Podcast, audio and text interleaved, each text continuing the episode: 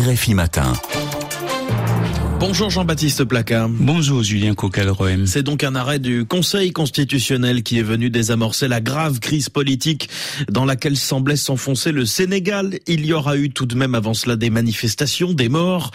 Vous vous demandez ce matin pourquoi les Sénégalais n'ont pas misé simplement sur cette juridiction pour invalider, comme elle l'a fait, le report de la présidentielle. Peut-être n'ont-ils pas en leurs institutions la confiance qu'ils proclament en dépit de la fierté qu'ils affichent quant à l'avance démocratique du Sénégal. Ou alors les juges du Conseil constitutionnel ne leur inspiraient pas toujours ce courage qui les grandit tant aujourd'hui. Cette instance la plus haute du système judiciaire sénégalais a joué son rôle et c'est essentiel en démocratie, comme ce que Barack Obama qualifiait naguère d'institution forte. Les Sénégalais ont là une raison supplémentaire de faire confiance à leurs institutions, à condition évidemment que celles-ci soient crédibles, courageuses et d'une certaine probité en inspirant le respect aux citoyens. N'est-il pas rassurant que le président Macky Sall se soit engagé à suivre le Conseil constitutionnel? C'est là toute la différence entre le Sénégal et certains autres pays francophones d'Afrique où même lorsque des juges courageux jugent au regard des textes, certains dirigeants ignorent leurs décisions, sans compter toutes ces nations où la justice, y compris dans ces instances suprêmes,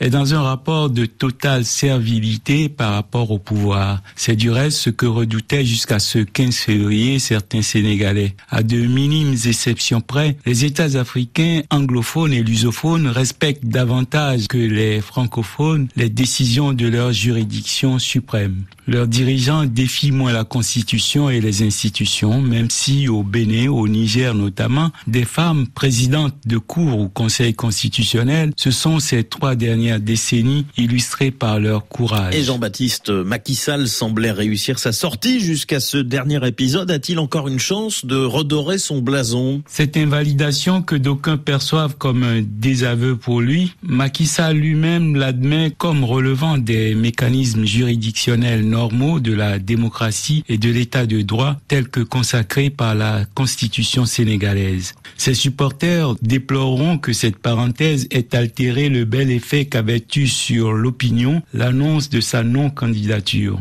Mais en politique, on peut jusqu'au bout surprendre agréablement. D'autant que la belle image de la démocratie sénégalaise, ne l'oublions pas, tient davantage à la façon dont les chefs d'État tirent leur révérence qu'à ce qu'ils font durant leur mandat. Senghor, Diouf, Ouad, pourquoi pas Macky Sall, même si cette crise a été pour beaucoup l'occasion d'exprimer l'immense rancœur qu'ils nourrissent à son égard. Ceux qui ne l'aiment pas ne l'aiment vraiment pas. Certains avaient perçu les poursuites contre Karim Ouad au début de son premier mandat comme un règlement de compte pour les abus et vexations subis du temps où il présidait l'Assemblée nationale et voulaient voir l'héritier s'expliquer sur la surabondance de chantiers, les soupçons de corruption. Au regard de la rancœur exhumée ces derniers jours, l'on peut craindre que l'arrivée au pouvoir demain d'autres sensibilités pourrait donner lieu à des règlements de compte d'une rare brutalité. Certains y voient une explication à la décision de différer les élections prise par un chef d'État qui serait soucieux de s'assurer d'avoir un successeur moins vindicatif. Peut-être que pour accéder au statut de démocratie impeccable dont il se flatte, les Sénégalais devraient fournir encore beaucoup d'efforts